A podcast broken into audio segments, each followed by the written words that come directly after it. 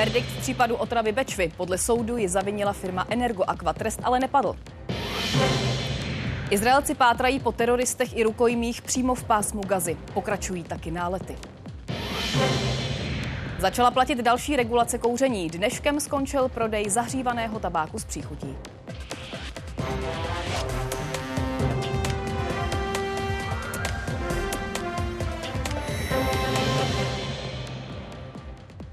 Pondělí v událostech vítáme vás. Za násobá dobrý večer. Verdikt v případu otravy Bečvy. Při ekologické havárii desetiletí uhynulo v řece v září 2020 bezmála 40 tun ryb. Přímá škoda dosáhla desítek milionů korun. Tresty za to ale nepadly. Ředitele společnosti Energoaqua Oldřicha Havelku soud ve Vsetíně viny zprostil a nepotrestal ani samotnou firmu, přestože ji označil za vyníka havárie. Energoaqua sice způsobila eh, ten následek, eh, tedy tu havárii na řece Bečvě, nicméně eh, v daném případě nebylo možné dospět k závěru, že se jedná o trestný čin. Tomu já moc nerozumím, protože jsem se ne, k tomu nedostal ani žádnému nějakému důkazu, který by to prokázal, že to společnost způsobila či mohla způsobit. Otravu řeky způsobil kyanit. Proti firmě ale svědčily jen nepřímé důkazy.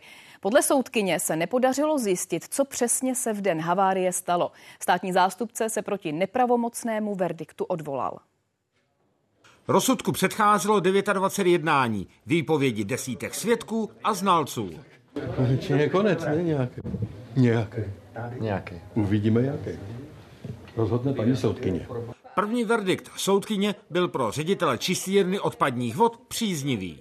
Zprošťuje se podle paragrafu 226 písmeno B trestního řádu od obžaloby. Úleva obžalovaného Oldřicha Havelky trvala jen krátce. Soudkyně totiž v zápětí za vyníka otravy Bečvy označila společnost Energoaqua. Tu ale nepotrestala, protože soudu se nepodařilo zjistit, jak k otravě došlo. Pro potrestání firmy chybělo to klíčové, jednoznačné důkazy, třeba vzorky vody z 20. září 2020, tedy dne otravy Bečvy. Proti firmě ale podle soudkyně svědčily nepřímé důkazy, neoprávněné nakládání z kyanidy nebo to, že firma při vypouštění vody vynechala laguny, které mohly zabránit úniku jedu. Protože to ale udělala s vědomím úřadu, nebylo možné ji potrestat. Státní zpráva nám na to dala nejenom povolení, ale nám v podstatě uložila, aby jsme to tak udělali, když jsme požádali, že tam tu surovou vodu chceme akumulovat. To zavinění je třeba eh, odvíjet od zavinění jednající fyzické osoby. A eh, takto zpětně se nepodařilo zjistit, co se stalo v provozu eh, činnosti té právnické osoby. Energoaqua se sérií chyb podle soudu dopustila maximálně přestupku. V tom případě by měla o trestu rozhodnout Česká inspekce životního prostředí. Proti tomuto rozhodnutí se ale postavil státní zástupce a případ poslal k odvolacímu soudu. Soudce naprosto a zcela stotožnil s mou argumentací, kterou jsem uvedl na závěr hlavního líčení ve své závěrečné řeči. A ty rozpory naše a soudu vlastně směřují do otázek právních. Případ od počátku provázely nejasnosti. Chyběly vzorky otrávené vody i vysvětlení, proč ryby hynuly až 3,5 kilometru od kanálu Energoaqui. Na tuto firmu pak hned na začátku vyšetřování ukázal tehdejší ministr životního prostředí. Přitom stejně podezřela byla v té době i chemička Deza. Pozdější vyšetřování ale její pochybení vyloučilo. Smyčka se utahuje kolem areálu e, Tesla Rožnov, tedy toho kanálu, který z toho areálu Tesly Rožnov tekl nebo teče do Bečvy. Případ otravy Bečvy bude mít brzy ještě další jednu větev. Obžalováni byli tři úředníci. Dvě souvislosti s činností nečinností toho dne 29. to je ten havárie a ta jedna osoba je stíhána v souvislosti s vydáním nezákonného správního rozhodnutí. Před třemi lety Kianit otrávil 40 kilometrů Bečvy. Život se do ní vrací jen pomalu. Ryby tam nejsou a pokud, tak jsou tam roční, dvouleté, eh, maximálně tříleté ryby, které tam vysazujeme. Návrat řeky do stavu před otravou potrvá podle rybářů minimálně 10 až 15 let. Josef Kvasnička, Česká televize. Havárií na Bečvě se zabývala i sněmovní vyšetřovací komise a řekla, že zásah provázely zmatky. Zpřesnit postupy má novela vodního zákona, kterou koncem září schválila vláda.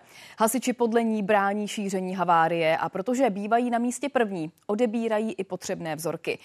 Koordinaci má na starosti vodoprávní úřad, ale mimořádné případy si může převzít inspekce životního prostředí. Sankce za znečištění vod mají stoupnout tak, aby byly podle resortu životního prostředí dostatečně varující, a to až na 50 milionů. Velké a potenciálně rizikové provozy jako chemičky, papírny a podobně by měly průběžně měřit a sledovat kvalitu toho, co vypouštějí. Takovou povinnost teď nemají.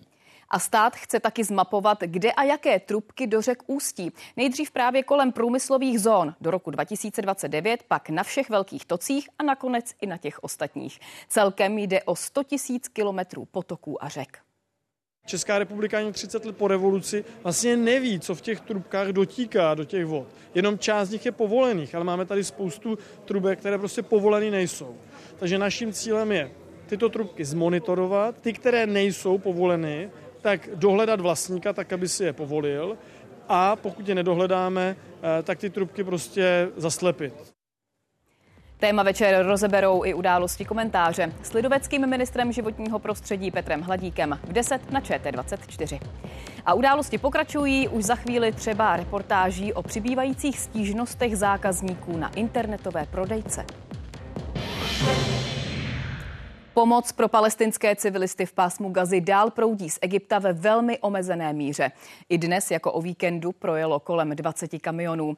OSN a další instituce vybízejí k humanitárnímu příměří. Konflikt vyvolaný teroristickými útoky Hamásu ale nabírá na intenzitě. Izraelská armáda kromě náletů vyslala v noci do Gazy na menší mise i tanky a pěchotu. Hamás dál pálí rakety do Izraele. Počet obětí v pásmu překonal podle Hamásu 5 tisíc, včetně víc než 2 tisíc dětí. Údaje není možné nezávisle ověřit. Auditorium Televivské univerzity má 13 křesel. Ani ta nestačí pro portréty všech obětí teroristů z Hamásu ze 7. října. Rukojmí je podle nejnovějších informací 222. Ta jsou hlavní hnací silou izraelské armády. במהלך הלילה נערכו פשיטות של כוחות שריון וחי"ר. הפשיטות האלה הן פשיטות שהורגות חוליות מחבלים שנערכות לקראת השלב הבא שלנו במלחמה, זה פשיטות לעומק בקו המגע. Také nálety podle mluvčího zasáhly víc než 320 cílů ozbrojenců, včetně raketových odpališť, která Hamas umistuje vedle civilní infrastruktury a posílá z nich rakety do Izraele. Izraelská armáda poprvé nasadila přesnou střelu Iron Sting. I přes snahu o přesnost nálety v hustě obydlené gazy zabíjejí. Za posledních 24 hodin při nich podle Hamásu zemřelo přes 430 palestinců, z toho víc než 180 dětí. Dospívající Dima na jejich pásma utekla se 16 příbuznými. Ve slibovaném bezpečí pak musela v Márnici identifikovat až na tři všechny ostatní, včetně rodičů a sedmi sourozenců.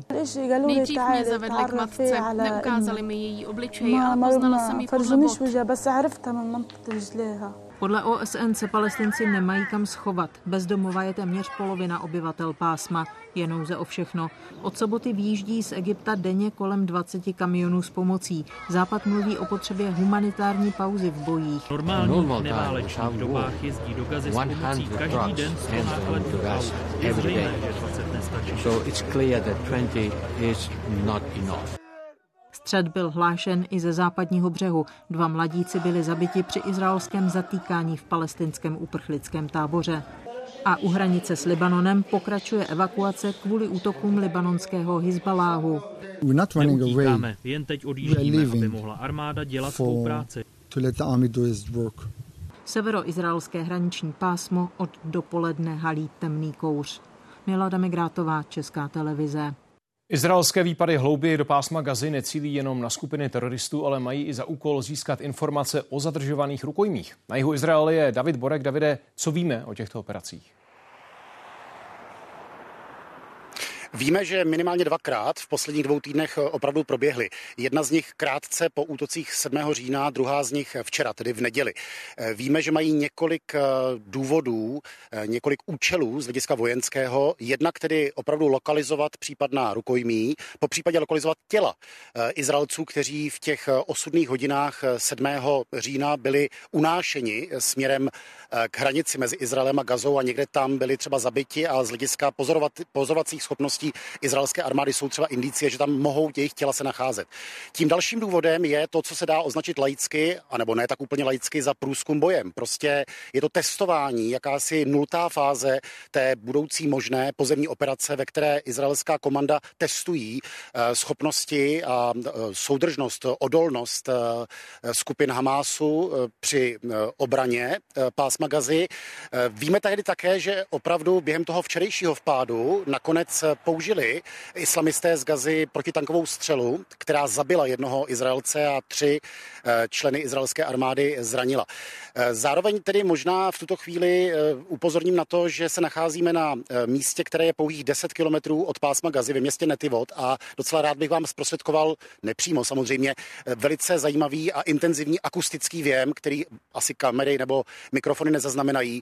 Na rozdíl od Tel Avivu tady opravdu vlastně pořád na nebi zní letadla, helikoptéry, izraelské drony a docela silné exploze z toho 10 kilometrů vzdáleného pásma Gazy. A zároveň platí, že i sem směřují raketové salvy v posledních pár hodinách tady byl klid, ale i přes den sem směřovali. Plus také byla zaznamenána jedna infiltrace eh, dronem palestinským, hamásovským dronem z pásma Gazy sem, směrem do jižního Izraele. To je vlastně také průzkum bojem, nebo přinejmenším průzkum, kdy se islamisté snaží jednak pozorovat soustředování vojsk a že tady jsou všude vojska na těch polích eh, v okolí Netivotu a jednak se snaží eh, zároveň testovat schopnosti izraelské protivzdušné obrany. V tomto případě byl ten palestinský dron sestřelen, ale opravdu, ačkoliv pozemní operace ještě nezačala, nevíme, jestli začne nebo kdy začne, tak opravdu toto je místo, kde intenzivně, akusticky a samozřejmě i pohledem očí vidíme, že je to válka.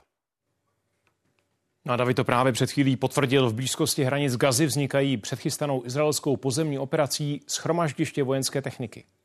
6 kilometrů od hranice s Gazou. Toto pole se postupně plní vojenskou technikou. Detailní snímky ze satelitu ukazují desítky vozidel. Některé z nich jsou tady už víc než týden. Na povel čekají tanky Merkava Mark III, obrněná vozidla Namer i obrněné buldozery D9R. Izraelská armáda podobná stanoviště nějak neskrývá ani nemaskuje.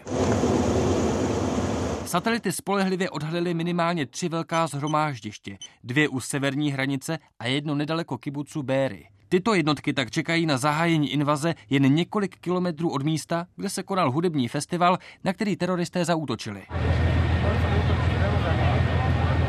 Tanky směřují i na sever. Už dříve izraelská armáda nařídila vyklizení osad, které leží do dvou kilometrů od hranice s Libanonem. Dnes probíhá dodatečná evakuace dalších 14 osad. Celkem už muselo své domovy opustit více než 120 tisíc Izraelců.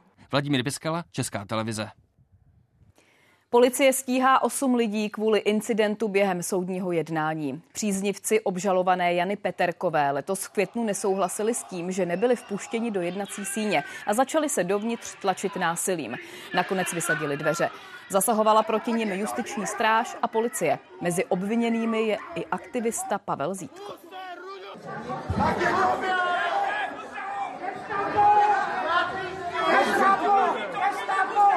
Této věci policejní orgán zahájil trestní stíhání osmi osob pro přečin výtržnictví. Z těchto osmi osob je pět stíháno též pro přečin násilí proti orgánu veřejné moci a jedna z těchto pěti navíc i pro přečin pohrdání soudem.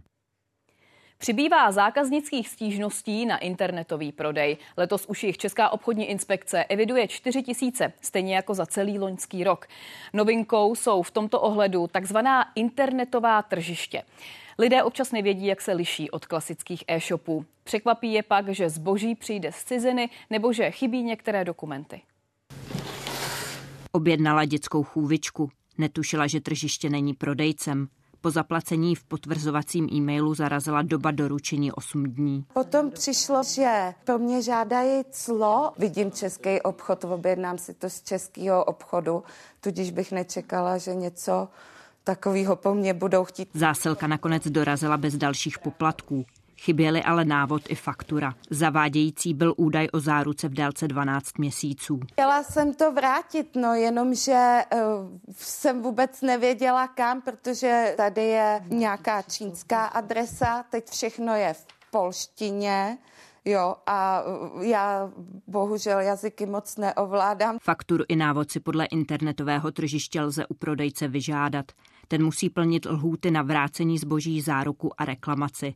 Při sporu by zákazníkům mělo pomoct samotržiště. Vrátím peníze v případě uznání té reklamace do 48 hodin do maximální výše 100 000 korun. Online tržiště je služba, není přímo prodávajícím zboží. Je potřeba skutečně vědět, než uzavřu jakýkoliv uh, vztah prostřednictvím online tržiště, kdo je tím, kdo mi to zboží dodá. Průměrný spotřebitel by měl poznat, s kým uzavírá tu kupní smlouvu a to prostředí toho tržiště by mělo být navrženo tak, aby to ten spotřebitel vždycky poznal.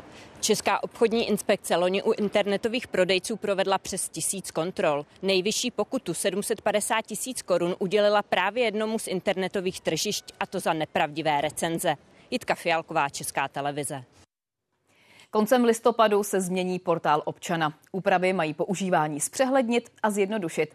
Pracuje na tom digitální a informační agentura. Podle vicepremiéra pro digitalizaci uživatelů portálu přibývá a předpokládá, že zájem dál poroste. Do konce roku se má upravit i aplikace pro mobilní telefony. Už konečně se dočkáte toho, že třeba datová schránka bude fungovat eh, podobně jako e-mail, odeslané, přijaté zprávy, eh, archivace, ale spoustu dalších služeb dostaneme skutečně do aplikace, do telefonu, která bude i notifikovat na obrazovce. Pro příští rok se taky počítá s možností prokazovat se doklady v elektronické formě, takzvanými e-doklady. Příslušný zákon nedávno prošel ve sněmovně prvním čtením. Digitalizace je základ, ale bohužel se nám to zatím moc nedaří, ale věřím, že ta e-dokladovka a všechny tyto eh, systémy se spustí, ale musí to být dotažený do konce, nesmí to být jenom polovičaté řešení. Protivzdušná obrana podle Kijeva v noci se střelila všech 14 ruských dronů a jednu raketu, které mířily na ukrajinské cíle. Mezitím dál pokračují tuhé boje na frontě. Ukrajinská média tvrdí, že jejich vojáci vybudovali už druhé předmostí na levém břehu Dněpru v Chersonské oblasti. Rusko zase podle amerických analytiků posílá navzdory vysokým ztrátám další jednotky k městu Avdijivka. Navzdory nebezpečí vyráží aspoň jednou týdně do města, které se po Bachmutu stalo dalším symbolem ukrajinského odporu. Dobrovolníci Olga s Volodymyrem vozí do Avdívky jídlo a léky. V nepřetržitě ostřelovaných domech totiž stále žije nejméně 15 lidí. Bomby, bomby, 50 denně. Polsotní. Polsotní bomb v den. Mladý pane, je jasné, že tady nezemřete přirozenou smrtí. Okupanti město svírají ze tří stran, ukrajinské síly ale v obraně nepolevují. Armáda zveřejnila záběry z dronu, na kterých zneškodňuje ruské obrněné vozy. Velení tvrdí, že o víkendu jen tady odrazilo 20 útoků nepřítele. I ruské blogy píší o velkých ztrátách ve vlastních řadách. Moskva přesto podle západních analytiků do oblasti přesouvá posily. Je pravděpodobné, že hlavním cílem ruských jednotek je znovu získat iniciativu, o což se snaží navázáním ukrajinských sil. Úspěchy přitom Ukrajinci zaznamenávají i na jižní frontě. V chersonské oblasti jejich jednotky opakovaně překročily Dněpr. Podle médií se na levém břehu výsadkáři opevnili už na dvou místech, která jsou schopni zásobovat a vojáci tam rotují. Хоч на кілометр, хоч на 500 метрів, але вперед щодня, щоб покращувати українські позиції, щоб тиснути на окупанта. Velitel vzdušných sil se pak na sociálních sítích pochlubil nočním zásahem amerického systému Hawk. Hlavním terčem nočního ruského úderu se měla stát Oděsa a její okolí. Městem se rozezněly sirény, ruská armáda na něj i celou oblast opakovaně útočila víc než tři hodiny. Ukrajinské protivzdušné obraně se podařilo celý region ochránit. Úřady nehlásí žádnou oběť ani zásadní škody. Nic přitom nenaznačuje, že by Moskva chtěla v bojovém úsilí polevit. Podle britské rozvědky Kreml naopak v novém rozpočtu plánuje zvýšení výdajů na obranu. Oproti letošku o víc než dvě třetiny. Z Prahy Jakub Netl a z Ukrajiny Barbara Maxová, Česká televize. O konfiskaci zmrazeného ruského majetku jednal v Praze šéf ukrajinského parlamentu Ruslan Stefančuk s Markétou Pekarovou Adamovou.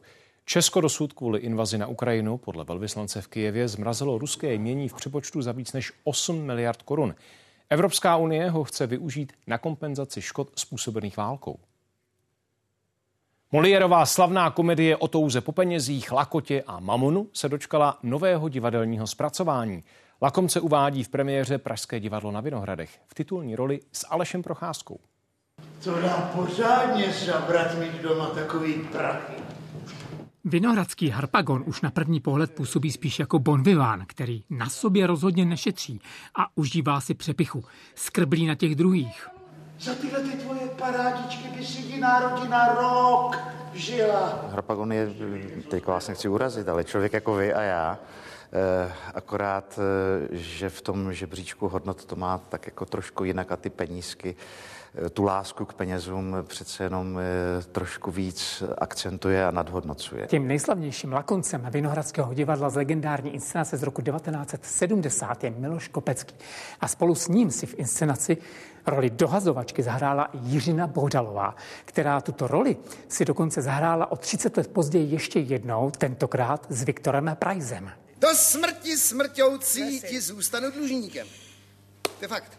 No tak to...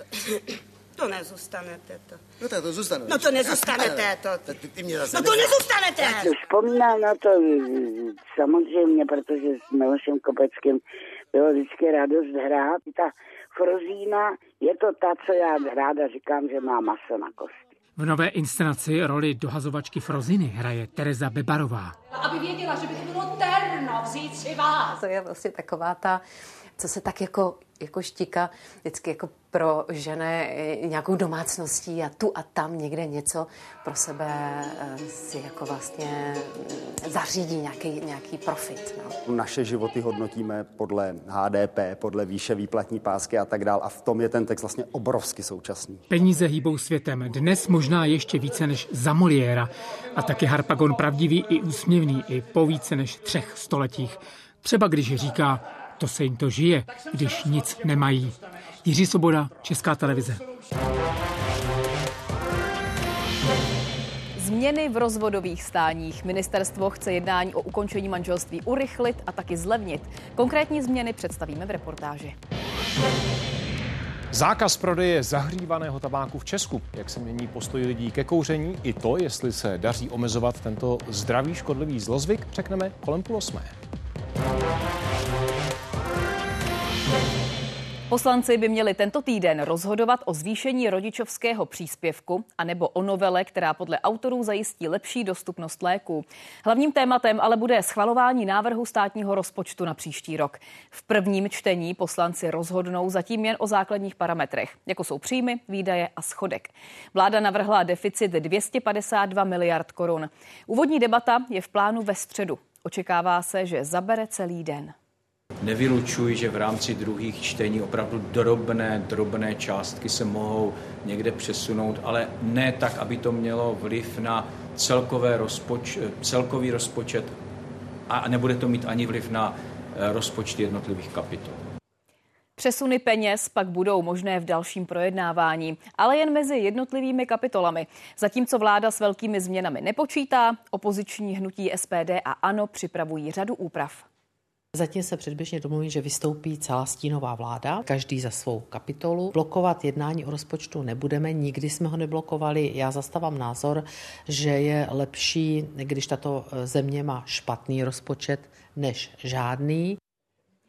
Policie denně nasazuje hlídky z oddělení doprovodu letadel. Takzvaní airmaršálové hlídají bezpečnost na palubách a taky doprovázejí hledané osoby do Česka nebo vyhoštěné cizince do zahraničí. Stejně jako dnes. Speciálně vycvičení policisté odvádí dnes odpoledne na palubu letadla občana z Tuniska. Ten byl vyhoštěný za nelegální pobyt na českém území, stejně jako další muž z Alžírska. Většinou jsou to osoby, které odmítají vycestovat dobrovolně, tudíž je potřeba zajistit eh, bezpečnostní doprovod air maršálů a dopravit je do země určení. Naopak ze zahraničí doprovází hledané osoby na útěku. Například do pražské policejní cely z Řecka eskortovali uprchlého muže, který se několik měsíců skrýval před trestem. V takových případech využívají mezinárodní spolupráce s policejními jednotkami v zahraničí.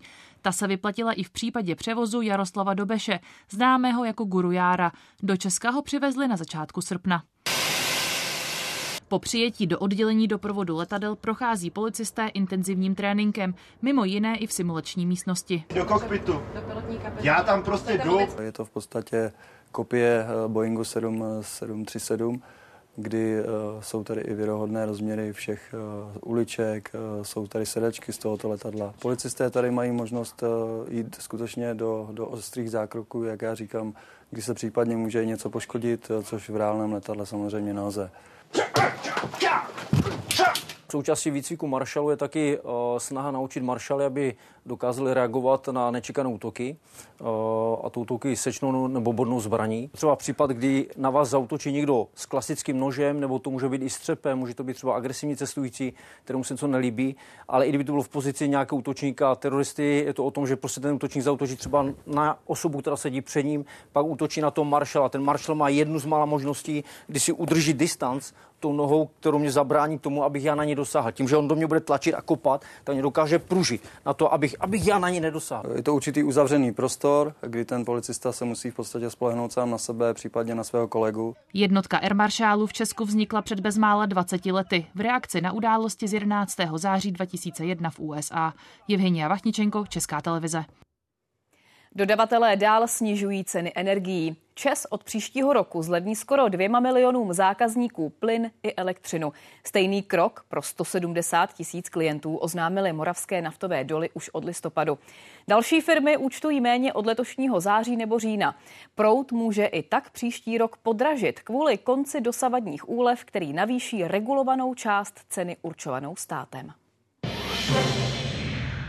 Až 10 let vězení hrozí 60-letému muži, který v únoru ještě jako strážník podle policie brutálně napadl a urážel ležícího opilého muže v Lipníku nad Bečvou. Kriminalisté podezřelého obvinili ze zneužití pravomoci úřední osoby. Jeho počínání tehdy odsoudil starosta i šéf místní policie. Druhého strážníka policie vede jako svědka a neobvinila ho. Podrobnosti k případu nabízí web 24. Rozvod levněji a rychleji. To by měla umožnit novela Ministerstva spravedlnosti. Počítá se sloučením řízení o dětech i rozluce páru. A odpadnout by mělo třeba i povinné zjišťování příčin konce vztahu. Návrh taky počítá se zpřísněním sankcí pro rodiče, kteří nedodržují dohodu o péči o společné potomky a bývalému partnerovi je nepředávají. Snubní prsten Sonja Janovská už víc než tři roky nenosí. S manželem se po 15 letech společného života rozhodli rozvést. Rozvádět se bylo hodně náročný, trvalo nám to vlastně asi skoro tři roky. Jsme absolvovali třeba 6-7 soudních stání, protože jsme se prostě nemohli dobře dohodnout. Stejně jako zhruba třetina párů, které české soudy rozvedou. Třeba loni ukončili 19 tisíc manželství, z toho 6 tisíc bez domluvy účastníků na tom, jak vyřeší majetek nebo péči o děti. A právě tohle číslo by ministerstvo spravedlnosti chtělo snížit.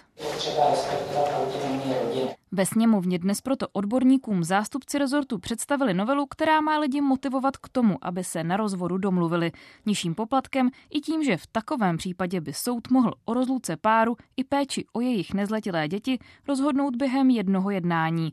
Teď kvůli tomu lidé musí do soudní síně nejméně dvakrát. Zároveň by soudce nezjišťoval, proč o rozvod požádali. A to jsou takzvané příčiny rozvratu manželství. Kdo se kdy s kým poprvé pohádal, na čem se neschodli.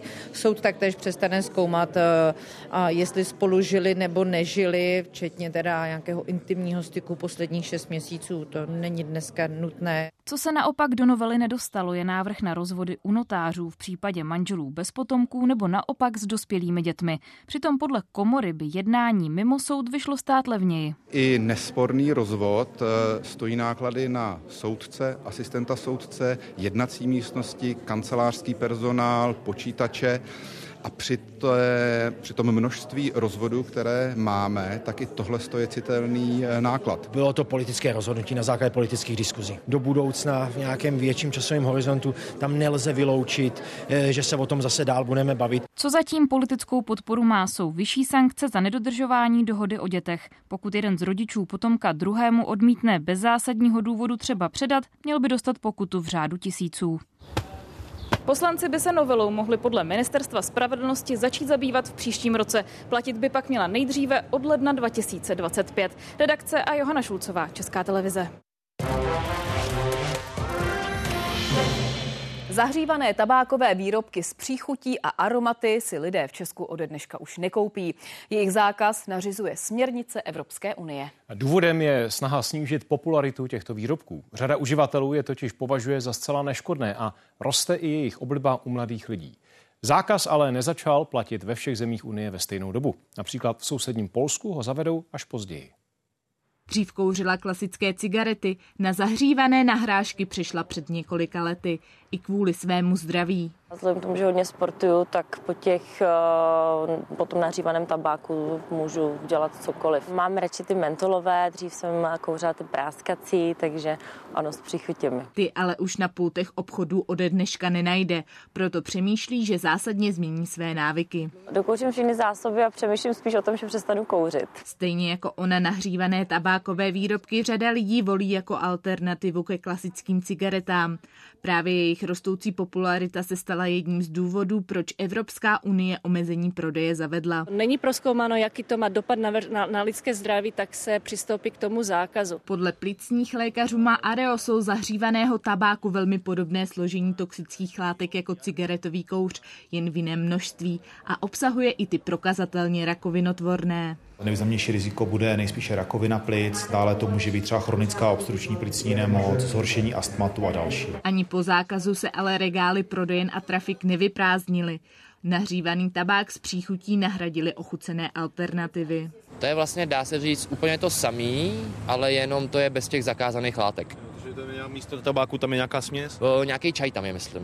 Zákaz zahřívaných tabákových výrobků ale podle některých adiktologů nebude mít velký vliv na zdraví populace. Většinou, když se bavíme o zkušenosti z jiných zemí, tak ta prohibice eh, neznamená to, že by ty lidé přestali kouřit. To znamená eh, pravděpodobně ten kýžený efekt toho, kdy se sníží vlastně prevalence kouření, ne, ne, se bohužel jako ne, nestane. Elektronických cigaret a nikotinových sáčků se omezení zatím nedotkne. Klára Burešová, Česká televize. Zahřívané cigarety používají tabák, ze kterého uvolňují nikotin. Na rozdíl od běžných cigaret ho ale nespalují. Díky tomu člověk vdechuje méně škodlivých látek. Existují ještě elektronické cigarety, ve kterých klasický tabák není. Některé druhy ale nikotin obsahují. Největším nebezpečím zahřívaného ochuceného tabáku je rychlý vznik závislosti, které se podle odborníků i hůř zbavuje.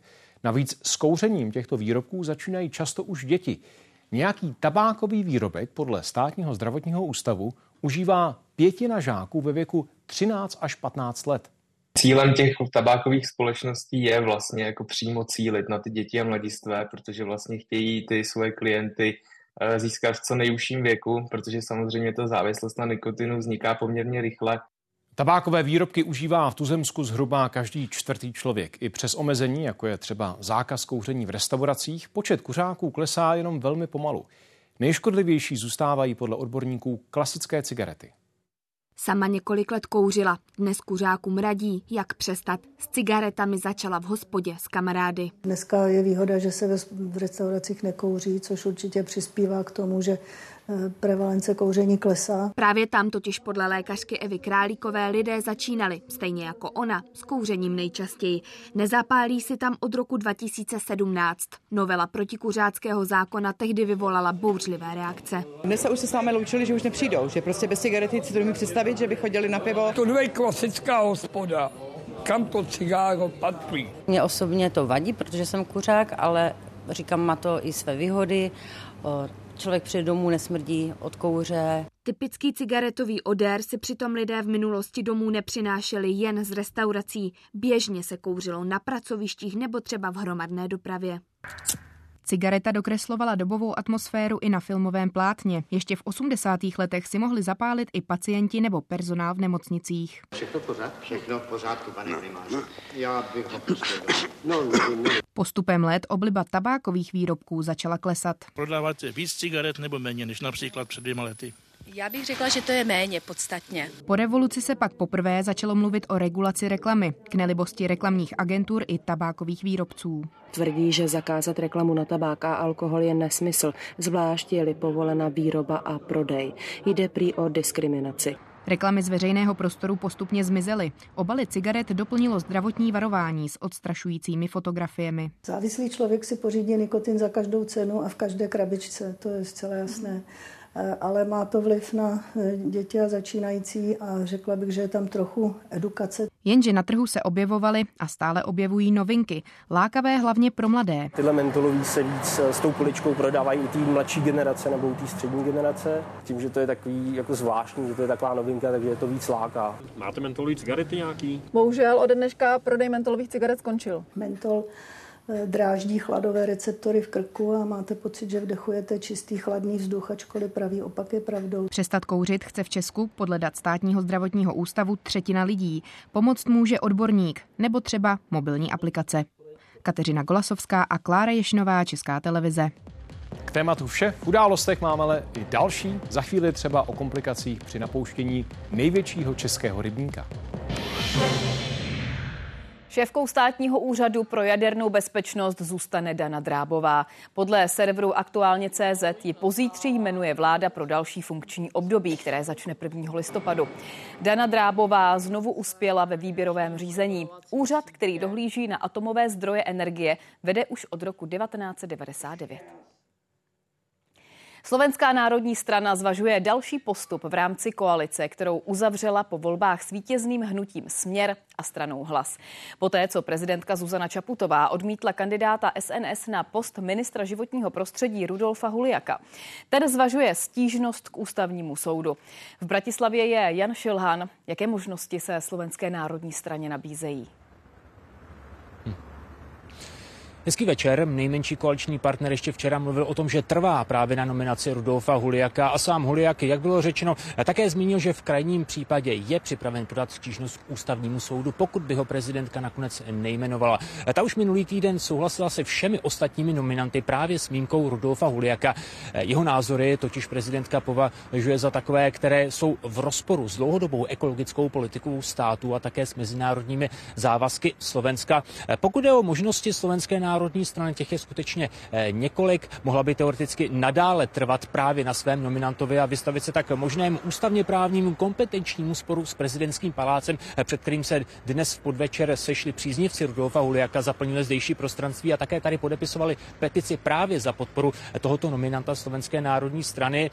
Nejmenší koaliční partner SNS by také, by také mohl podporovat menšinovou vládu směru a hlasu, tedy formálně se vyčlenit z té trojkoalice a nebo například eh, přijít skutečně s, novým, eh, s novou variantou eh, kandidáta. V této souvislosti se mluví a spekuluje o dalším zvoleném poslanci za SNS Tomáši Tarabovi, který by nakonec mohl skončit jakožto nomin, nový nominant Slovenské národní strany právě na ministra životního prostředí. Ani on, ani jeho kolegové, ale po dnešním jednání strany tuto možnost nevyloučili ani nevyvrátili a pouze odkázali na zítřejší tiskovou konferenci dopoledne v 11 hodin, kde by strana měla oficiálně oznámit své stanovisko toho, jak naloží s, potenciál, s potenciálním nominantem Rudolfem Huliakem.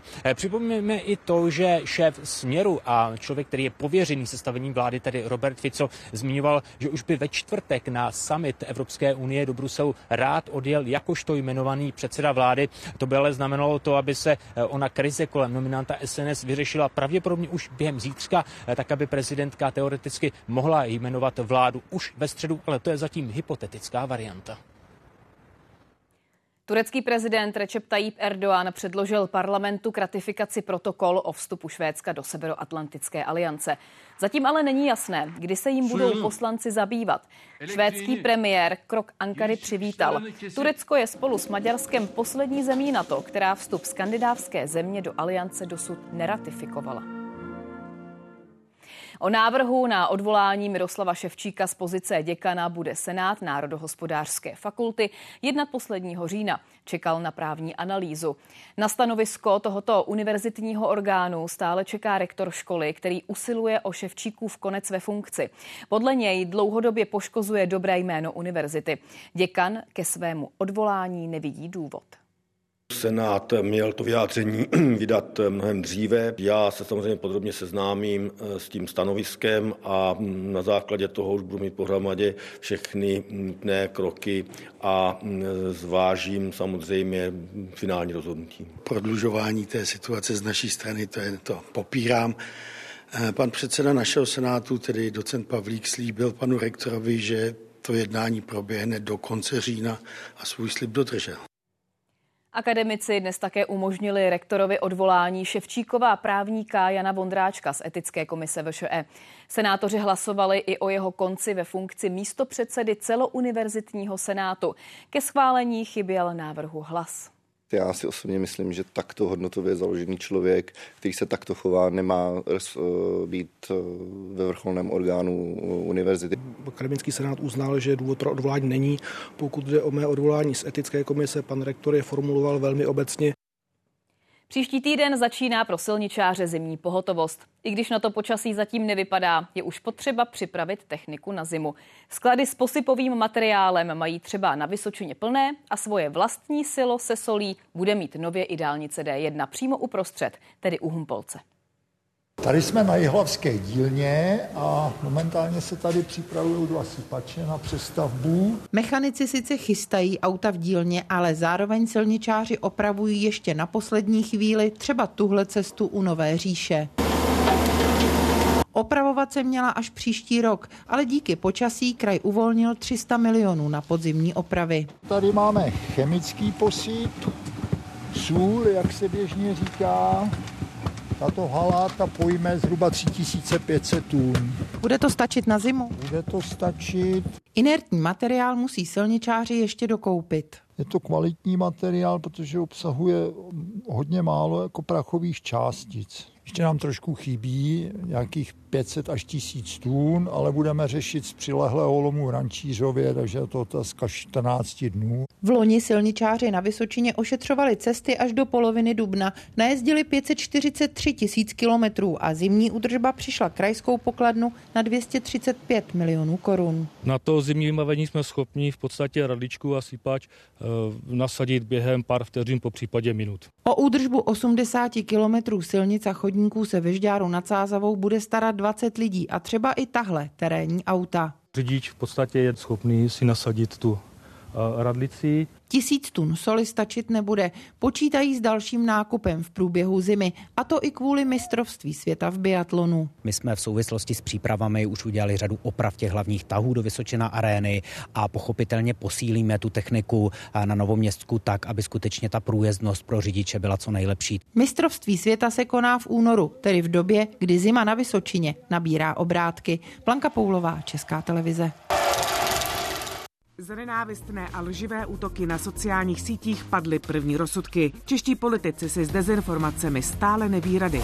Vražda Anešky Hrůzové rozpoutala v českých zemích takzvanou Hilsneriádu. Po více než 120 letech se případ, ve kterém byl odsouzen židovský mladík, znovu otvírá. Reportéři ČT ve 21.15 na jedničce. Hutní podnik Liberty odstavil další ze svých vysokých pecí. Jako důvod uvádí špatnou situaci na trhu s ocelí. Firma zaměstnává 6 tisíc lidí a odbory se bojí masivního propouštění. Už teď vedení přesouvá zaměstnance mezi jednotlivými provozy.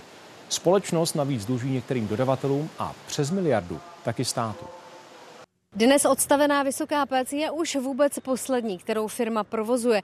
Vypnutá má být zatím 14 dní. Po tuto dobu společnost chce garantovat zaměstnanost. Na úřad práce odcházejí zatím spíše jednotlivci. Zítra uplyne 81 let od hromadné vraždy příbuzných, přátel a spolupracovníků protinacistických odbojářů v koncentračním táboře Mauthausen. Mezi dvěma z 64 zastřelenými Čechoslováky byli i manželé Emil a Marie Brunslíkovi. Ode dneška je připomíná pamětní deska na domě, ve kterém žili. Lucemburská ulice na Pražských Vinohradech. V tomto domě v pátém patře bydleli do roku 1942 manželé Marie a Emil Brunslíkovi. Který ukrýdavali uh, anglického majora uh, Littledaleho, který vlastně utekl ze zajeteckého tábora. Emil Brunslík pracoval jako úředník ve firmě s obklady a dlažbou. Manželka Marie byla v domácnosti. To je teda v jednom z těchto bytů. Tak, tak vypadá asi jako interiér. No. Paní Brunslíková byla inteligentní, uměla anglicky, asi hrála prostě na klavír. Eh, byla to rodina bezdětná, to se právě hodilo potom na to ukrývání. Právě ona domluvila, že se u nich doma ukryje britský major Ronald Bolton Littledale. Po začátku války byl členem britského expedičního sboru ve Francii. Několikrát padl do zajetí, ze kterých vždy utekl. Když přijížděli prostě přes protektorát, tak u Roudnice se mu podařilo znovu utéci a tam se dostal vlastně do toho prostředí vlastně eh, evangelické církve a tady to prostředí ho právě dopravilo až vlastně do, do Prahy. U Brunclíkových byl tři týdny, zapojených rodin bylo víc. Po atentátu na Heidricha se mu nezdařil utěk do Švýcarska a byl zatčen. Gestapo tak rozkrylo všechny ukryty. Marie byla zatčena doma, Emil v práci. 24. října 1942 byli v Mauthausenu zavražděni ranou do týla. Teď jejich čin bude připomínat pamětní deska na domě, kde bydleli.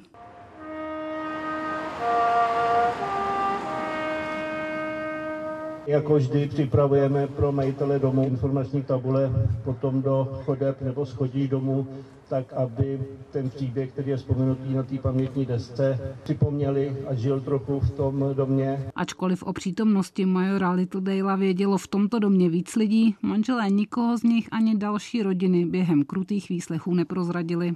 Pavla Kubálková, Česká televize. Zemřel textář Eduard Krečmar, bylo mu 81 let. Je podepsán pod stovkami hitů mnoha hvězd tuzemské populární hudby, třeba Karla Gota, Petra Nováka, Jevone Přenosilové nebo Mikyho Volka. Psal taky muzikálová libreta, divadelní recitály a texty k písním filmů. Francie čelí výhruškám útoků na letištích, v kulturních institucích i školách. Minister spravedlnosti hrozí přísnými tresty pro všechny, kteří za anonymními hrozbami stojí. Z památek je jejich terčem hlavně bývalé sídlo francouzských králů ve Versailles.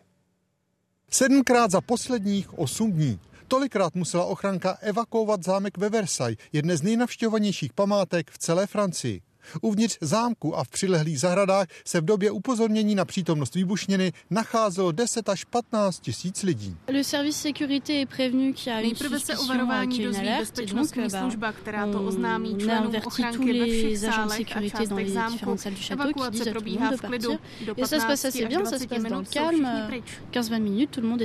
Po každém varování trvalo několik hodin, než celá vyklizený areál speciální týmy prohlédly a turisté se mohli vrátit.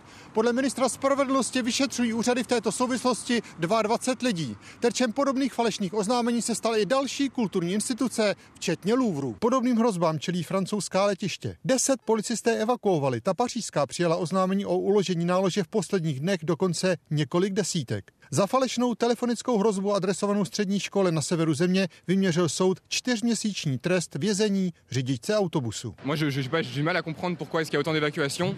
Nerozumím tomu, proč je comme ça en si peu de jours. Donc soit, euh, soit c'est avant, il y avait toujours, il y avait déjà des, des, des menaces, mais ils les prenaient pas au sérieux. Úřady začaly povolovat pro palestinské demonstrace.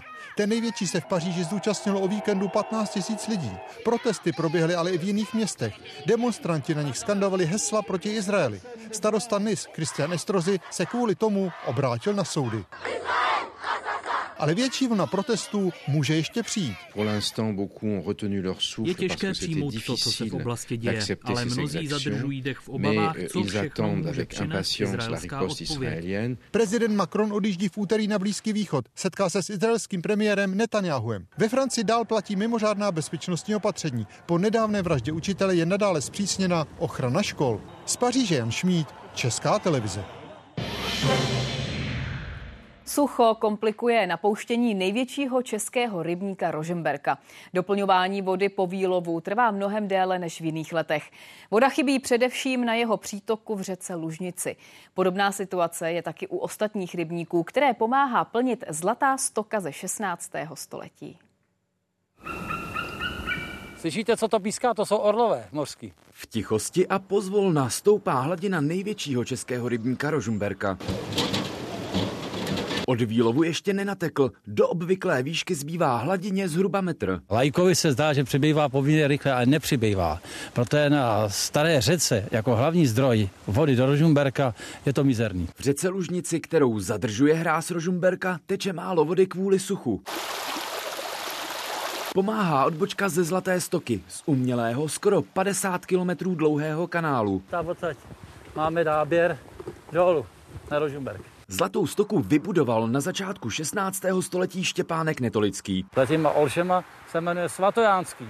Ale tam už tu vodu ze Zlaté stoky využíváme naplno toho narážíme naplno. A zrovna tak pomáháme Kaňovu. Čím větší sucho je, tím šetrněji rybáři s vodou hospodaří. Nejdřív loví rybníky ve spodní části Třeboňské soustavy, kde leží i Rožumberk. Tady z toho 16. století to zůstalo a plně to funguje do dneska. A Třeboňský archiv dochoval originální zprávy od Jakuba Krčína, stavitele Rožumberka. On hrabal. To je Krčínův hrabopis, přesně. Ale on zase opravdu si ty zprávy psal sám a vůbec se s tím nějak nezabýval, jestli to Vilém z Ružumberka a ostatní přečtou. Ten si jako nechal ten prostor, jaký si pro sebe představoval asi. No. To ani Vilém z Ružumberka se takhle nepodepisoval. Dobré dílo jsi vykonal, Kubo Krčíne. Aby jeho dílo rybáři víc ukázali lidem, loví Rožumberk každoročně, i když na pouštění dá potom práci. Martin Donát, Česká televize Jižní Čechy. Bronzové sousoší z Pejbla a Hurvínka na plzeňském centrálním náměstí je zase kompletní. Začátkem září ho poničili místní juniorští hokejisté. Dnes se za vandalství veřejně omluvili. Až 100 tisícovou škodu nahradí. Policie případ neuzavřela. Nikoho dosud neobvinila. Do budoucna sousoší česko-kanadská autorka rozšíří obsažerika. V Česku přibylo obcí s vyloučenými lokalitami. Podle agentury pro sociální začlenování jich loni bylo už bezmála 200. V té asi nejznámější v Chanově teď spustili nový projekt. Zaměstnávají školní sociální pracovníky. Učitelé je upozorní na rodiny, které potřebují pomoc a oni ji zařídí. Jdou s nimi na úřady nebo seženou pomůcky pro děti. A já ti pomůžu, já ti ukážu, jo? Vypadá to jako vyučování pro malou Ivetu, ale ve skutečnosti se učí její máma, jak s ní doma pracovat. Teď zkusí maminka si to s Ivetkou. Tak držte ručičku. Jedna z 12 rodin, kterým teď školní sociální pracovnice Kamila Michálková pomáhá. Chodí za nimi i domů. Ostatní se ale nechtěli ukázat na kameru. Dioptrické brýle, výchovné problémy žáka, eh, školní pomůcky, neomluvená absence a e, nábytek pro děti, aby měli kde spínkat. Jen co spolu vyjdeme před školu, už na ní mává jedna z obyvatelek. Chodí do školy, chodí všechno v pořádku, nic tam neproběhlo, nějaký konflikt ve škole. Chánov před deseti lety a teď. Zmizely vybydlené domy a s nimi i řada obyvatel. Vyrostla tu prý ale generace, která si často neumí sama poradit. Pocházejí z rodin, kde je to nenaučili. A Martinku začni číst, prosím této třídě jeden žák neměl tušky ani pastelky. Školní sociální pracovnice je sehnala přes charitu. Míša neměl penál nebo nic, takže jsme to dali do desek. Teď řeší vědecký kroužek pro chlapce, který má rád vesmír. Ulehčuje mi to život velmi, protože dříve jsem do těch rodin chodila já. My jsme vlastně v rámci našeho projektu pilotovali ty pozice dvě, jednu při azylovém domě, jednu při základní škole. Teď se ty pozice ale rozrůstají v rámci Mostecka, eh, vlastně v rámci Národního plánu obnovy. Školy tedy na sociálního pracovníka mohou získat dotaci. Jen v Mostě je jich už pět a zájem mají i další regiony. Petra Musilová, Česká televize Most.